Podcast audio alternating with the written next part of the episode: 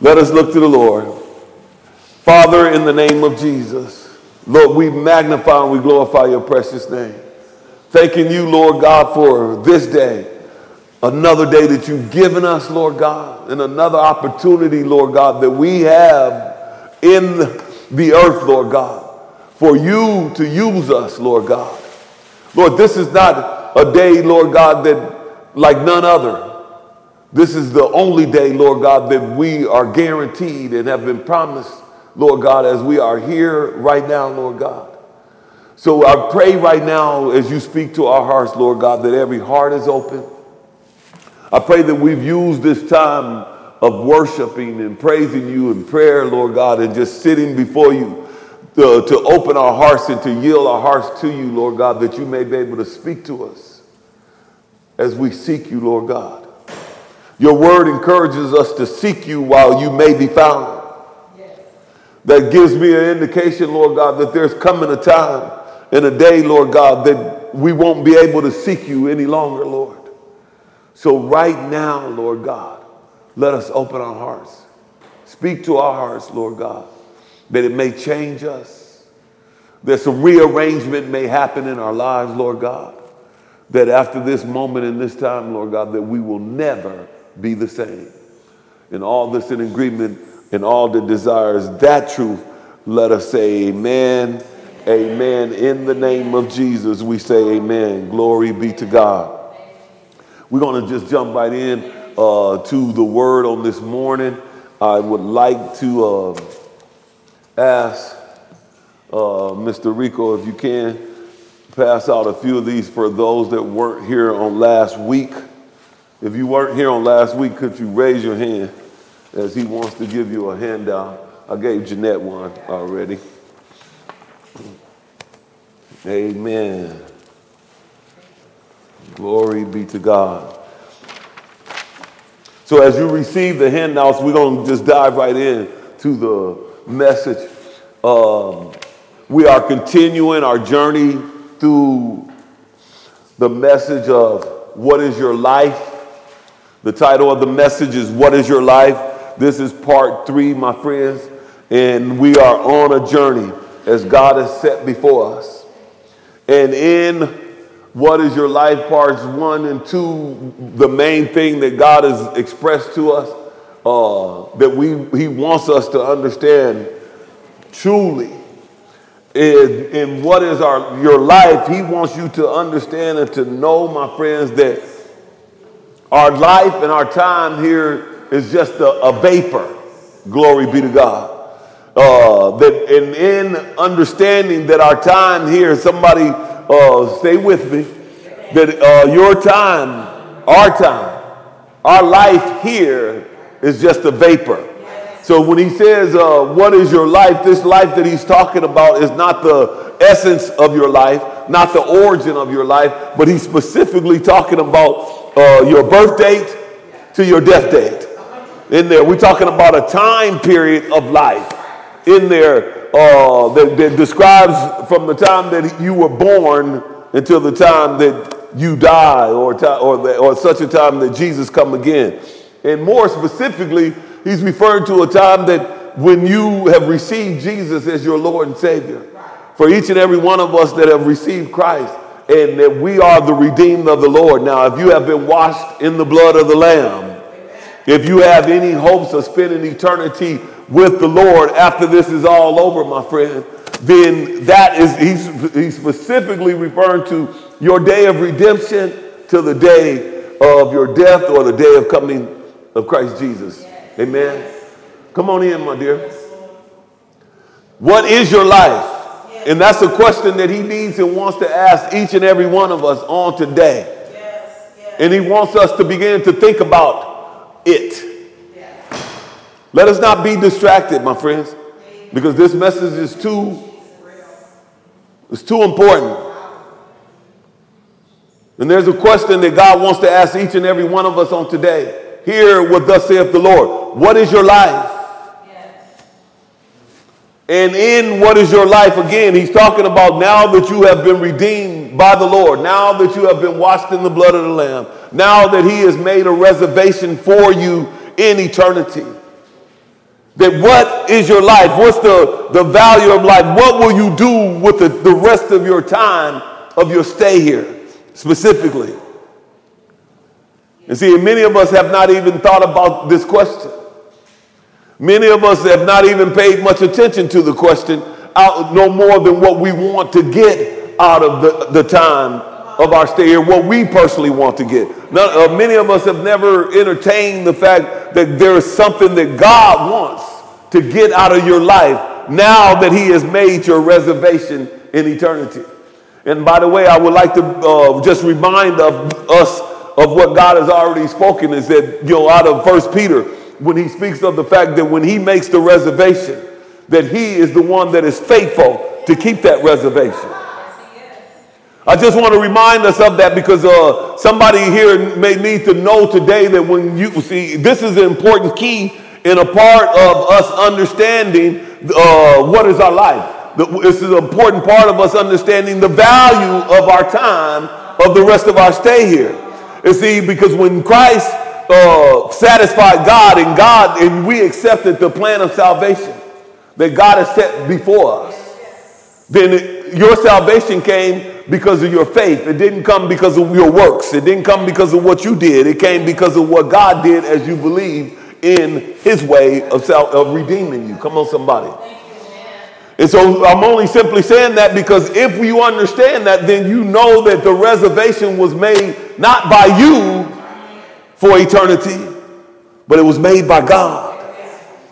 That this is what God has done. God has made a reservation for you.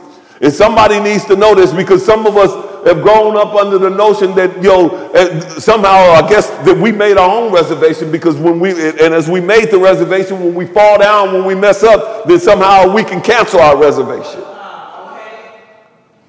God wants to serve you news today, my friend, that He is the one that made the reservation. And, the reservation He made was not based on your goodness, it wasn't based on your works, it was based on your proclamation and your faith in his finished work that he done in Christ Jesus. And that is what he made the reservation based on the finished work of Christ Jesus. It don't have nothing to do with what you've done. Outside of believing and accepting it in your heart and confessing with your mouth that Jesus is Lord. See, and then it gives God, uh, it puts him in right position and, and, and it gives him the right now to make your reservation. And that's what he's done. This is an important key in what we're talking about because now, with the rest of your stay here, as God has made your reservation, as He is the one that is faithful to keep it, then it gives us a clear understanding that we, as the Bible says, have been bought with a price. That we are His now. We, we don't, you, that you don't no longer belong to yourself.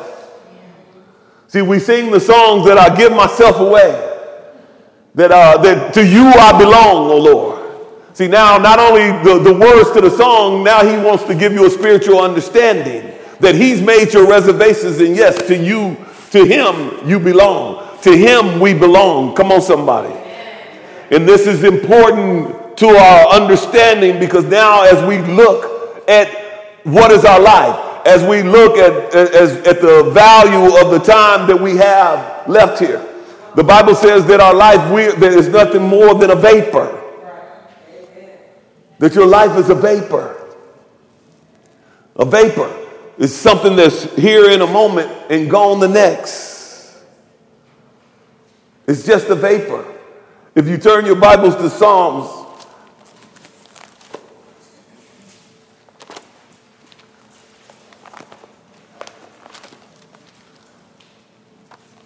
It should be Psalms 34, I believe.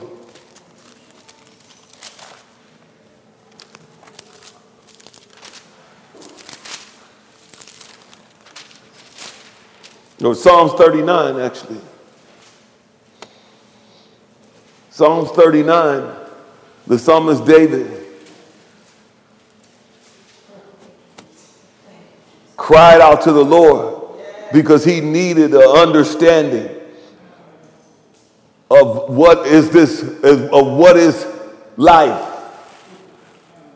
In, in verse 34, he says, Lord, make me to know my end And what is the measure of my days? That I may know how frail I am indeed. You have made my days as a handbreadth, and my age is as nothing before you. Certainly, every man at his best state is but a vapor.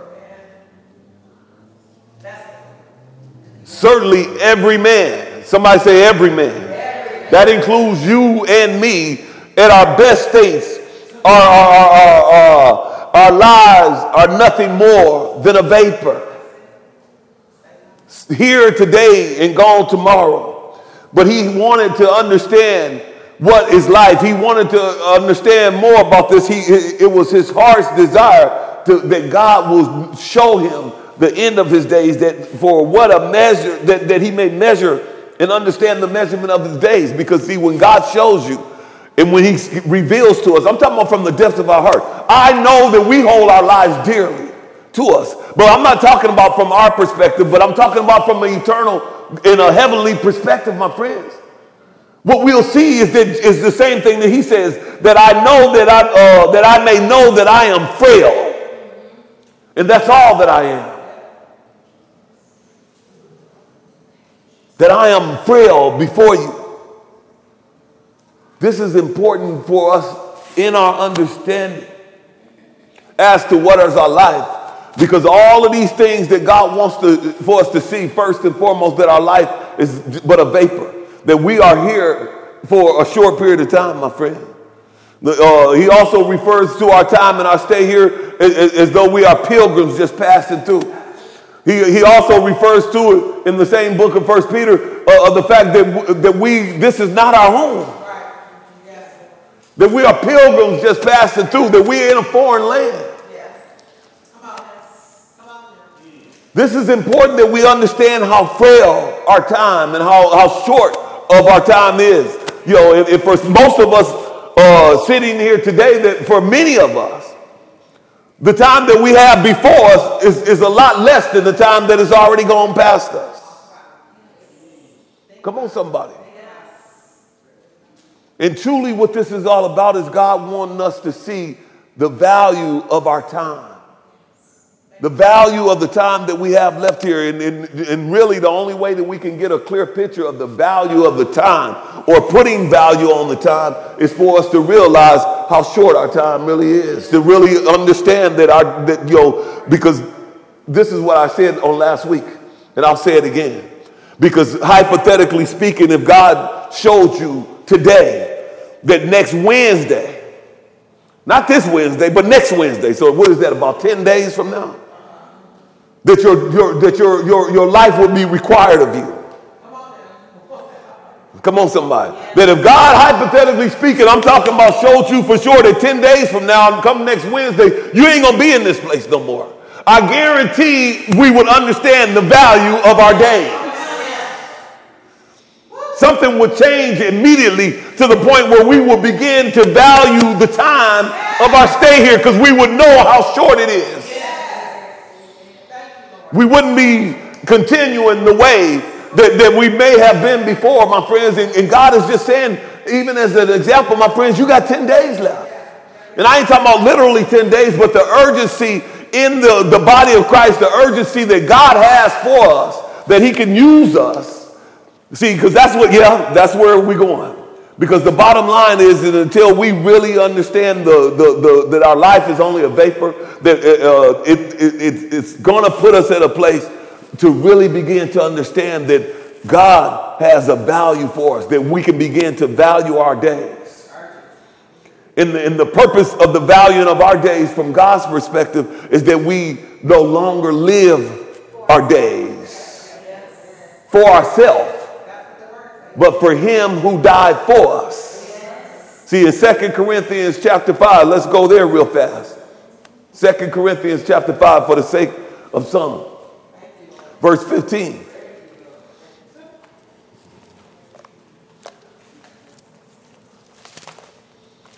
Second Corinthians chapter 5.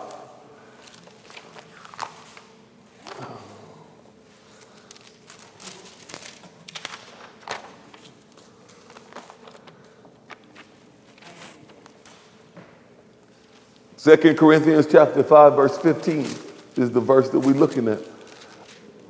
And it says this. And he died for all.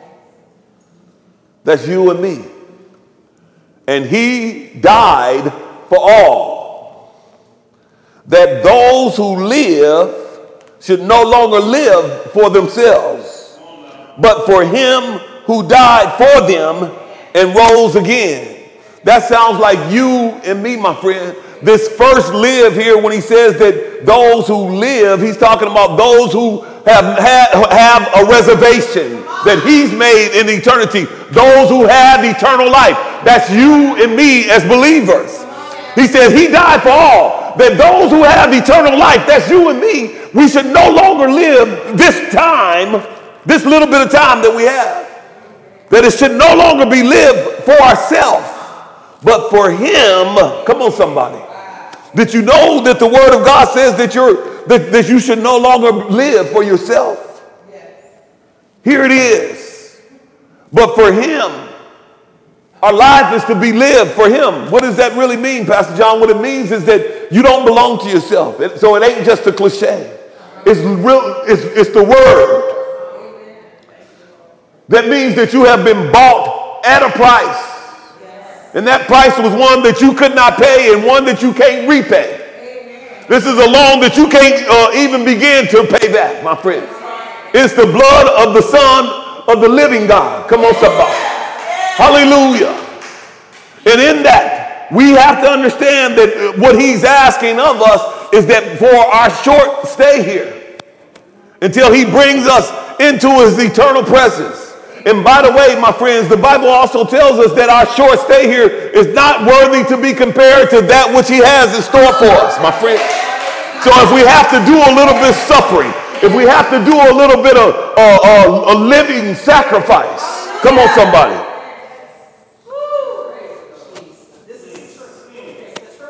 Then it'll be all right because it's not worthy to be compared, my friend. And God is wanting to speak to the church because so much of what we've been led to believe and so much what has been that's been hyped up before us. You know, and I get it. You know, because it's from the from our from our own self. Then you know, it, it's we want to hear all of these things. We want to feel good, or we want to feel better about what we're going through. And I get all of that. But the truth of the matter, by the word of God, God says that, that what you're going through ain't worthy to be compared to what I have in store for you. He said, if you died with Christ, then you were raised with Christ. And if we were raised with Christ, then we can suffer just as he suffered for a little while. For a little while. My friends. And not only that, what, uh, you know, so I get all that we've been, you know, so when we, when the word is pumped up in our, before us to, to, to appeal to our emotions, you know, in there. I get all of that because all of us want to feel emotionally better. You know, some of us are going through some tough stuff, and I get that. But the truth is what will set you free, my friend. The uh, appealing to your emotions ain't gonna do nothing but make you feel good for a moment. But it's not what's going to sustain you. It's not what's going to take you to the end, my friend. This is why Jesus said, You shall know the truth, and the truth is what's going to set you free. And the truth of the matter is, is that this time period that you have left in your life, now remember that God has made your reservation. That God says, I need to use you for a little while.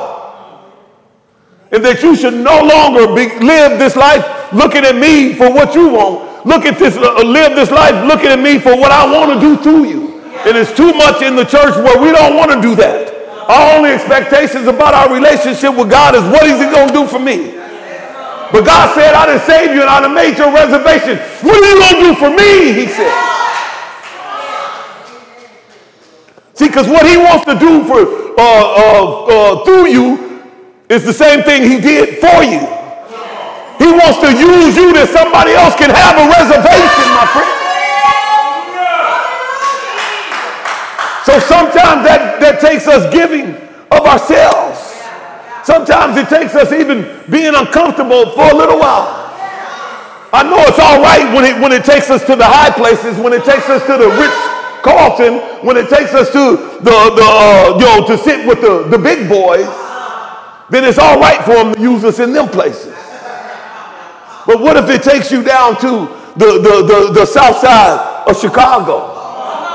What if it takes you down to the, uh, the streets uh, of downtown uh, Los Angeles off of, you know, Cicero?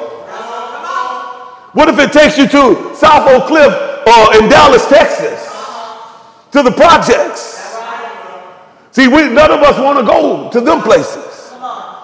And I'm just using that as an example because my friends, there's people that God loves, just like He made your reservation. There's somebody that He needs to, to, use you that they can have a reservation. So that brings us to the real nitty gritty of what we want to talk about today, and that is stewardship the stewardship of our time. God has called us to stewardship as the redeemed of the Lord. Then we are, are called to stewardship.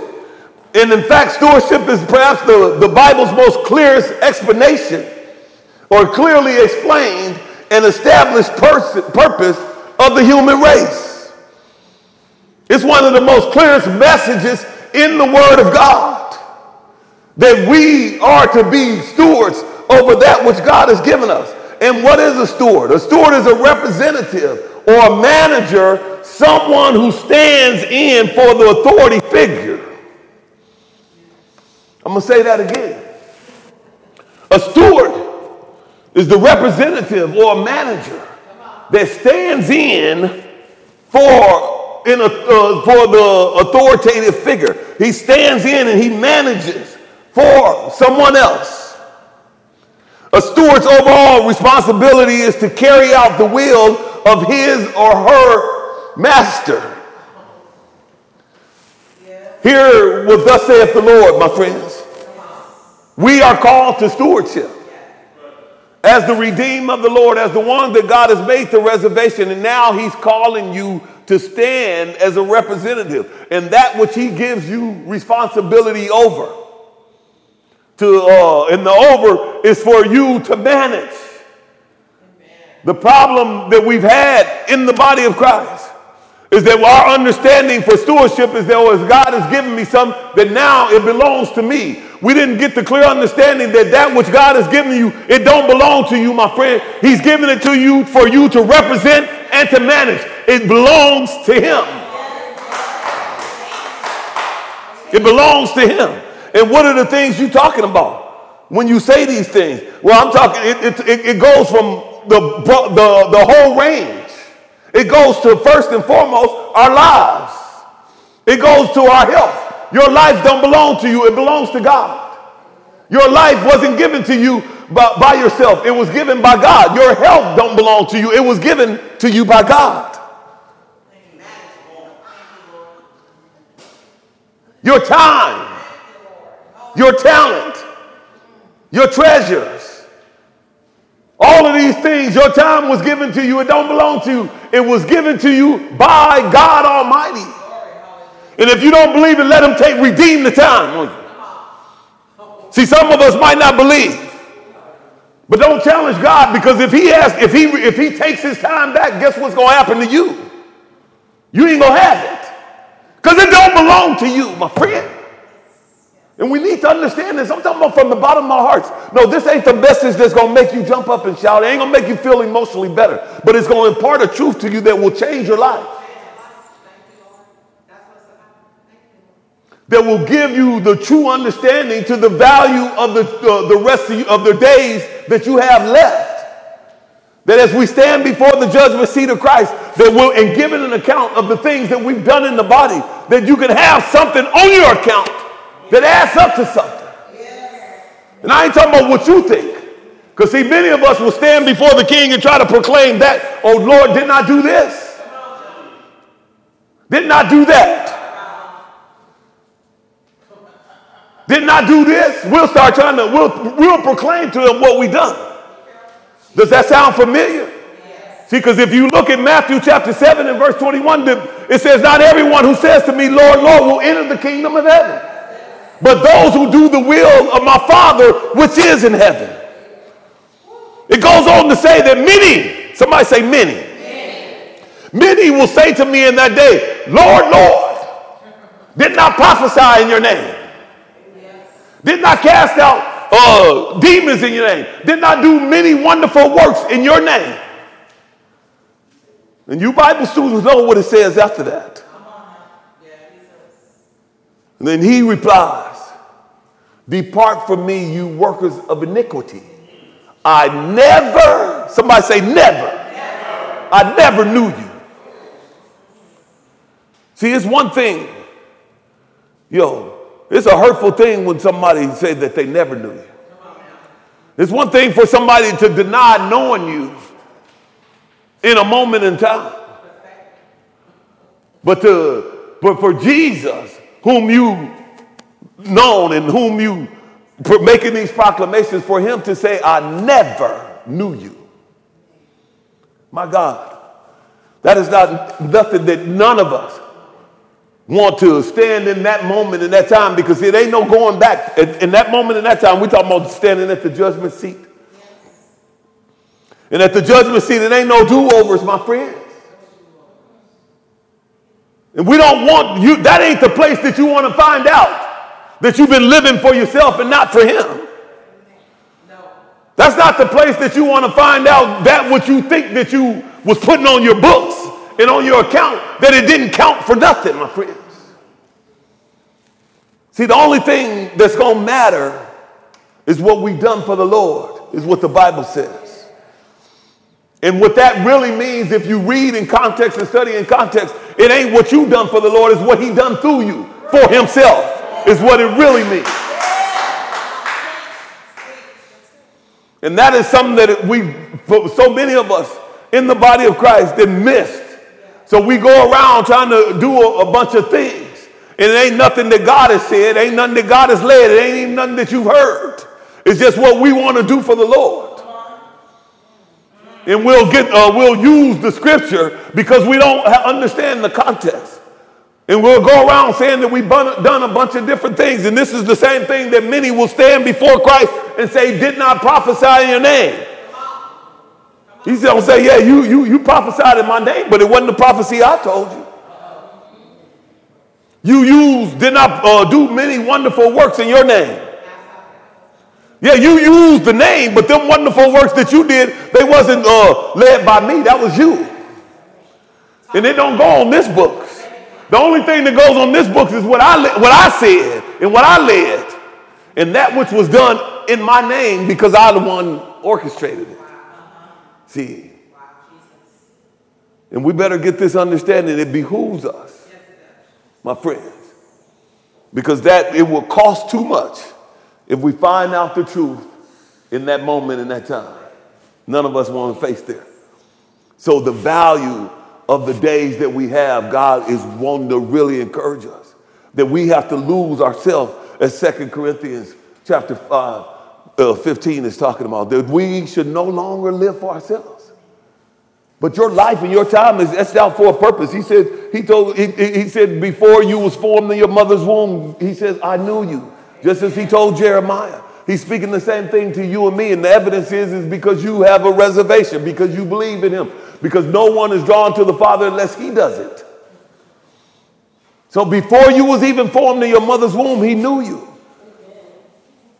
In this time that you have, I'm talking about today, what is it, September 30th, 2018. This is a day that God knew of before you was even born, my friend. And he knew what he wants to speak to your heart on this day that it could change your heart, that it could give you an, understanding that will lead to a life change, that for the rest of your stay here, that you will be a vessel that is fit for the master's use.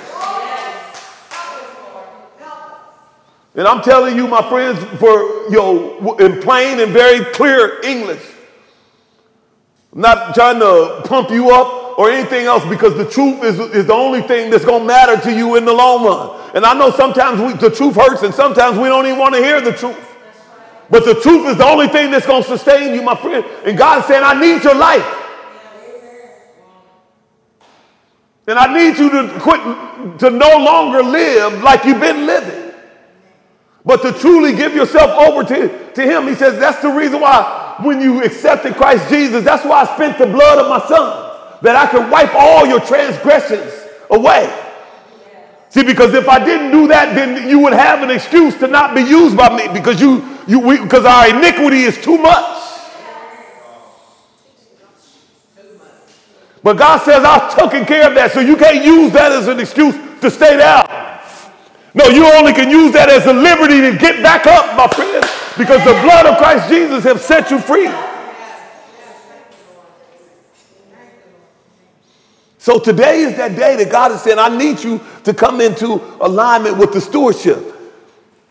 And the, the, here's the thing anything the master gives to the steward becomes the individual's responsibility to manage for the master's pleasure.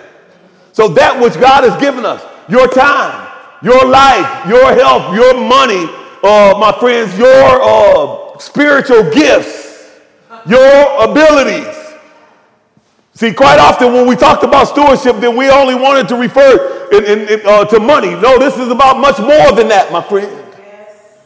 See, because some of us don't have no problem just giving a little bit of money because that justifies me staying where I'm at. But God says, no, it ain't just about your little money because your money that you have is mine anyway. But I need you to understand that your time that you got is mine anyway. I need you to understand the spiritual, uh, your spiritual ability and your spiritual gift. That's mine too. And it's been given you to you for the purpose of you managing it for my pleasure, God says. And this is what King David un- came to a point in his life that he understood in First Chronicles chapter 29, what we've been talking about over the last uh, several weeks. That he came to a place and an understanding that everything that he had, he realized it late on in his life. That everything that he had and everything that he ever had belonged to the Lord that it came from the Lord and it belongs to Him. And these are just more than words that we say. And I'm not just talking about what we can say, because we can easily say the words. Oh, everything I got belongs to the Lord.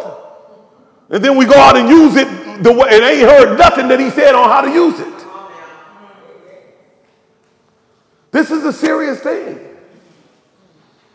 And it really comes uh, clear when we begin to understand the truth.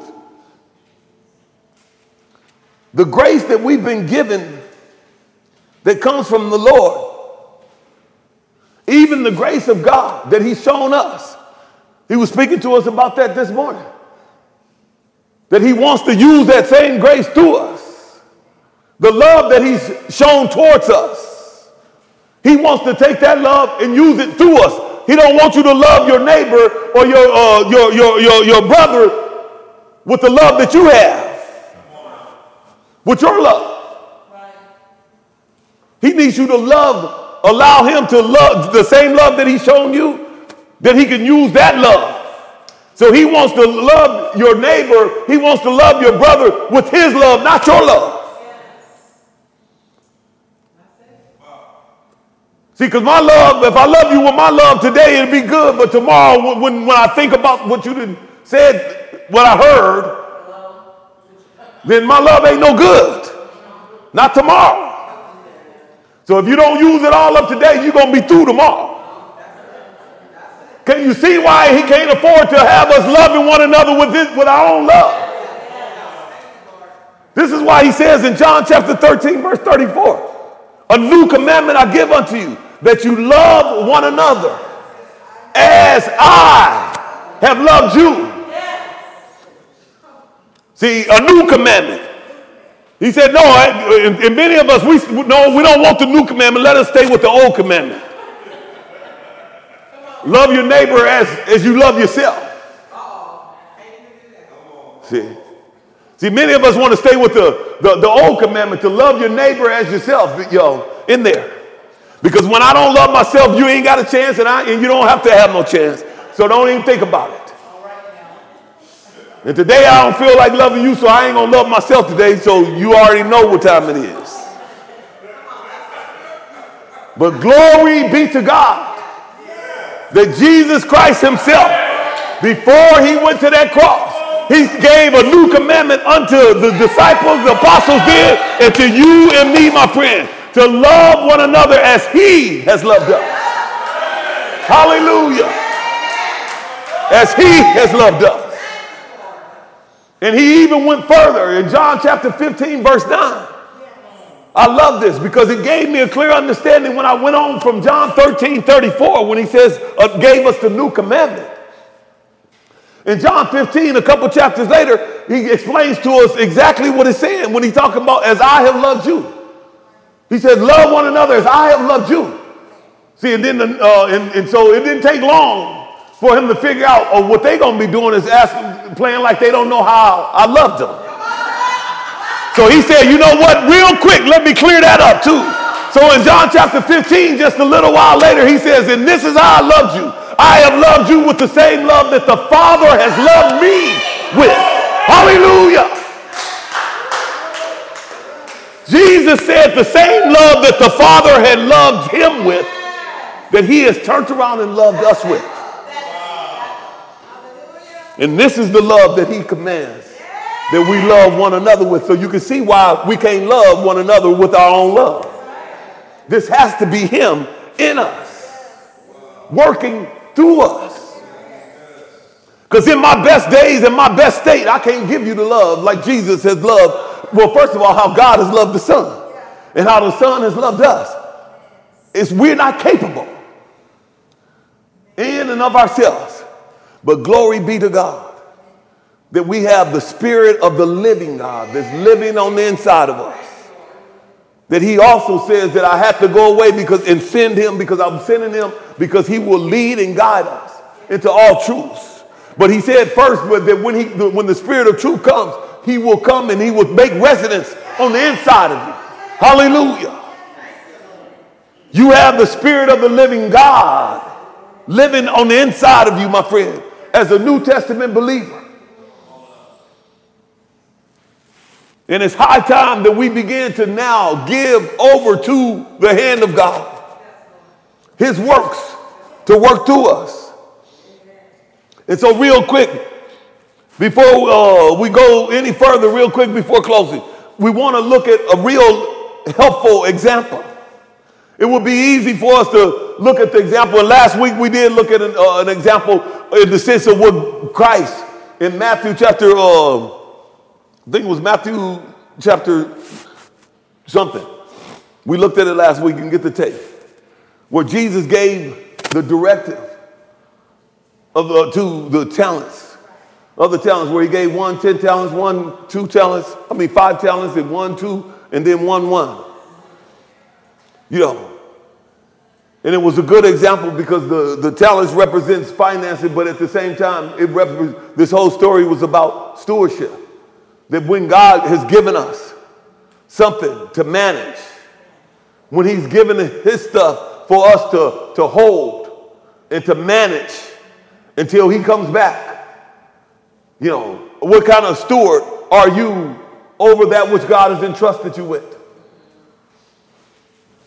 See, and it'd be easy for us to just sum this up and keep it with money.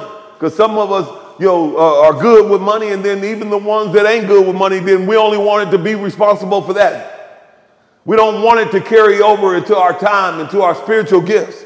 See, because now we become fully accountable right. unto the Lord for our, the rest of our stay here. See, this now, it reflects or, or, or it's going to be, it's going to determine my commitment it's gonna be, it's gonna determine your everything about my life. I'm gonna be out of control. And he's gonna be in control over everything in my life. See, and there's some things that we don't mind giving God control over, especially when we done crashed it. We want him to hurry up and come and take control. But it's so much of our lives that we don't want to hand over to him because we want to be in control of it. And quite often it's because we're afraid of what he may tell us to, to do with it, or how he may tell us to use it, or where he may tell us to go. See, I don't have no problem being in control of my time or where I preach at. I preach in Moreno Valley. You tell me to go to Hawaii, Lord, I'll go there too. But I don't want to put it in your full control because you might tell me to go to South Oak Cliff. You might tell me to go to Timbuktu somewhere.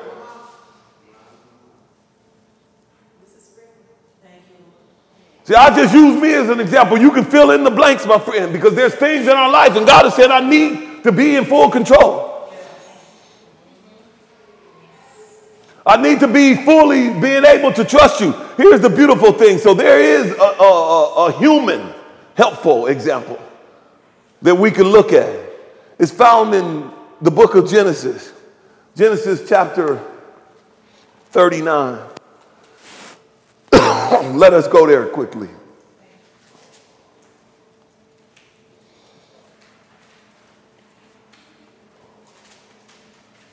Genesis chapter 39, it speaks to us. And here's an illustration, a helpful illustration of faithful stewardship found in Joseph. Found in the story of Joseph, and many of us know the story of Joseph. Joseph was one of the, the brothers Right? And do you know what happened to Joseph? As one of the brothers, he was one that they had uh, threw in the pit. He was the one that you can remember from little from Sunday school or when you was a little kid. There was the he was the boy that had a coat of many colors. Come on, somebody. So we're going them all the way back, you know, in there. And we know the story, and, then, and his brothers was jealous of him because his daddy loved him so much, you know, in there, and they, and they threw him in the pit, and, and then they went and got him out of the pit, and they ended up selling him into slavery. And when he was sold into slavery, this is where the story picks up of you talking about stewardship. He was sold into slavery to Egypt. And there was a man that was uh, a, a pretty high ranking official for the Pharaoh named Potiphar that came out of Egypt. And, and, and Potiphar uh, was at uh, the slave trade. And he bought Joseph. And he brought Joseph to his house in there. And, and, and within a short period of time, he began to see the Lord's, the hand of the Lord on Joseph pretty quick. And in him seeing the hand of the Lord on Joseph, the God, God, he had favor, God had favor on Joseph's life, then Potiphar uh, made him the head over his household and gave him to be in charge of everything in his house. Even to the point where, what we're going to find out here, even to the point that Potiphar, uh, once he gave full control over to Joseph, that he didn't even know what he had. Come on, somebody. See, ain't too many of us, even if we bring somebody into our house and give them a little bit of authority over this or over that, we may give them some, but we ain't giving them all. Not even to the point where I don't know what I got. You think I'm gonna give you my bank account book and, and, and, and have you manage my money to the point now I don't even know how much money I got? See, this is what happened. See, I use me instead of you. But you can fill in the blank, right? Will we? Let's look and pick up in verse. Matter of fact, let's just start from verse one real quick and I'll read through it very fast. Now, Joseph had been taken down from Egypt. This is Genesis chapter 39, verse 1. And Potiphar, an official of the Pharaoh, captain of the guard, and an Egyptian, brought him from the uh, Ishmaelites who had taken him down uh, uh, there. The Lord was with Joseph, and he was a successful man. And he was in the house of his master, the Egyptian. And his master saw that the Lord was with him, and that the Lord made all he did to prosper in his hands. So Joseph found favor in his sight and served him Then he made him overseer of his house. And all, somebody say all, all that he had, he put under his authority. Look at verse 5. So it was from that time, from the time, excuse me, from the time that he made him overseer of his house and all that he had, that the Lord blessed the Egyptian's house for Joseph's sake. Come on, somebody. And the blessing of the Lord was all, was on all that he had in the house and in the field. Now look at verse 6. Thus he left all that he had in Joseph's hand, and he did not know what he had except the bread which he ate. Come on, somebody. And he did not know all that he had. He didn't know what he had except the bread that Joseph gave him eat. But what he did know is that the favor of the Lord was on that young man. And that he knew that, that not only was the favor of the Lord on that young man, but as the master of my house and in control of it, then God, glory be to God, that he and his whole household was fully blessed, my friends. See, stewardship takes the favor of the Lord to be operating in our lives, my friends. And when we are operating in stewardship that, that God is providing, in the, in the parameters in which He is laying, come on, somebody, then not only you will be blessed, but all that you touch will be blessed. All that's in the household, all that's in the field, your job will be blessed because you are on the job. So you can stop hating the job and just do the job. Knowing that the job is what God has given me. And see, the purpose of God giving the job, it, it, it, it, ain't just for your, your, your, your, your pleasure. It ain't all about the benefits that we reap. See, God put you on the job. Yes, He gonna give you some benefits. You're gonna get paid, but He put you on the job for a benefit for Himself. And He wants His favor in, in, in His stewardship operating through you that somebody else. Remember what God wants is He wants another soul that He can give a reservation to just like the one you have. See, this is true st- stewardship, my friends. The truth about stewardship that faithfulness is the criteria or is the critical characteristic trait of a steward. Faithfulness. I'm going to say that again. Faithfulness. Somebody hear what we're saying here. Faithfulness is the critical character trait of a steward. And this is what we find in Joseph that he was faithful. If you read a little bit further on in the story, matter of fact, go to verse 16. Actually, I better not even skip that far because it won't do us no good. So uh, let's just keep reading. I'm going to pick up in verse 7 or in the end of verse 6. The last part of verse 6 says, Now Joseph was a handsome, he, Joseph was handsome in form and in appearance.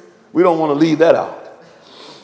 And it came to pass after these things that his master's wife, that's Potiphar's wife, cast, cast longing eyes on Joseph. And she said, Lie with me.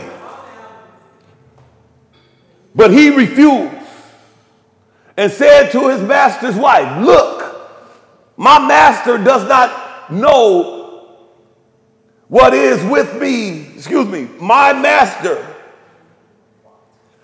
does not know what is with me in the house. And he has committed all that he has in my hands. So what does that mean? I'm gonna tell you what it means. He's saying that his master don't even know all that's in his own house because he's given me authority over his house. Okay, everybody with me? And he says, and he committed all the, all that he has into my hands. There is no one greater in this house than I, Joseph said. Nor has he kept back anything from me but you, his wife because you are his wife. How then do I this great wickedness and sin against God? Not even against his master Potiphar, but how do I do this great wickedness and sin against God? Why did he say against God? Because he know that all that had been given to him, it wasn't Potiphar that gave it to him, it was God, my friend. All that you have, it ain't because the uh, Potiphar gave it to you, ain't because your mama gave it to you, ain't because you, you deserve it, ain't because of the degree that you got, it's because of the Lord. And when we understand that, then we understand why we got the degree. We understand why mama passed this on to me. We understand why Uncle Joe left that to me.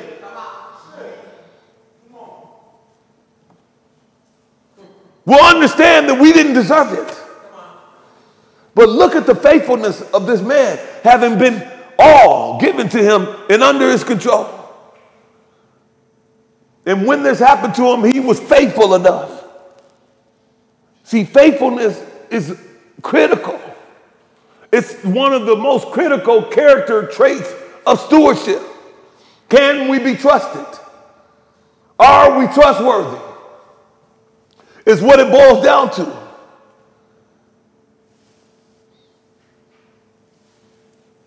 And faithfulness, in other words, can be spoken of as loyalty or trustworthiness. When the authority figure is absent, that's God. He must have complete confidence in the steward's faithfulness to carry out his will. The fact that God is not sitting by your side, and the fact that He's giving you full control, authority, and full control and authority, what does that really mean? It ain't meaning that it's yours. No, all He's giving you full control and authority to manage and represent. To manage and represent. Let's say that again. Let's say it the other way to represent and to manage. Do you know that you are just a representative and a manager of all that you have? Because it's all been given by the Lord. But it's been, uh, it's high time that we understand that because what we didn't understood is just like when my mama gave me $10. It wasn't hers no more, it was mine. And we treated God the same way, my friend, but when God is giving you the spiritual gifts, it ain't like that $10 that you can go and use it however you want to. It is given to you to be managed, to represent and to manage uh, for the glory of his will. This is good news, my friends. But at the same time, it's a, it's, it's, it's, a challenge that God is calling us to. You can't, we can't stay where we are, my friend, because He once He impart truth and knowledge, then guess what? We become accountable for that truth and that knowledge. And today is that day.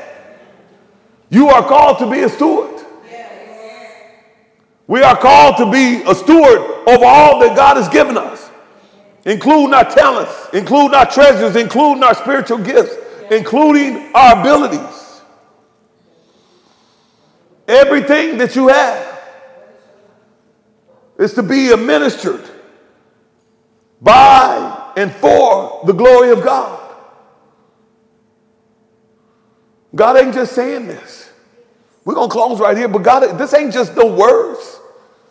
I know many times we go to church and we hear a word and, and and it goes in one ear and, and, and it goes out the other, or, or, we use it for a period of time and then it's gone. This is a life changing, everlasting word. The, the Bible says that His word is everlasting, His truth endures to all generations. It's not like our life. Because it was mentioned in, in, in part one that our life uh, is, is like a vapor. It, it, it was mentioned in, in, in, part one that our life is like the, the, the, the, uh, the grass of the field. The flowers, it says the grass wither and the flowers fail. But the word of the Lord endures forever, my friend.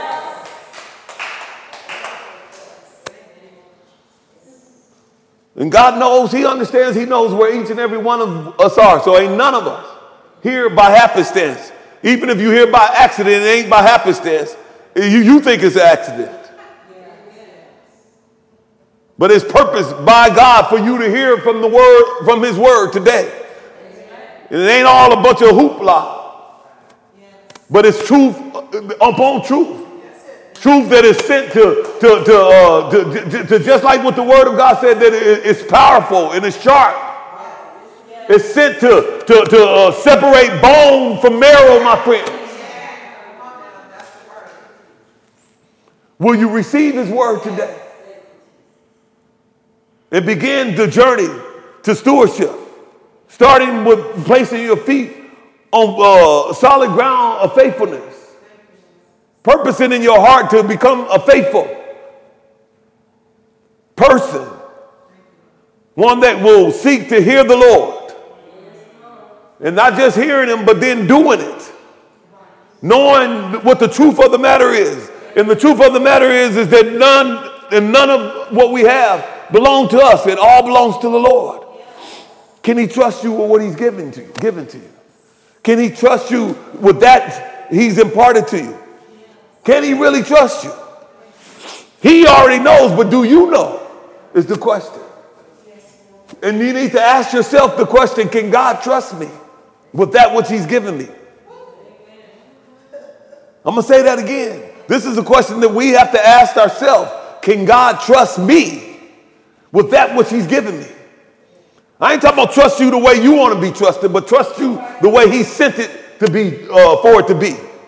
Trust him not for what you, your will, because I know he can trust me for my will because I'm going to do it. See, the things that I really want to do, uh, you know, I keep saying that, see, I use me, but you know you can fill in the blank. Because the things that we really want to do, we find a way to do it. through the things that we really want to do, we find a way to do it. My grandma used to say, through something in high waters. I won't even say what it is. But I think you know, my friends. Come either one of them, we're going to find a way to get it done. I'm talking about my will. But will we give that same focus and attention to the will of the master? Are we faithful enough to give the same attention to God's will, my friend? This is where he's calling us today. Hallelujah. Let us look to the Lord. Father, in the name of Jesus. Lord, truly your word is sharper than any two edged sword. And it certainly cuts through the sunder of our hearts, Lord God. It's able to separate bone from marrow, Lord God. How powerful is your word? And right now, Lord God, I pray that that power will work to do the changes in our lives, Lord God, that you are calling for and that you are orchestrating for your glory, for your perfect will to be done, Lord God. So, Lord, as you said in your word,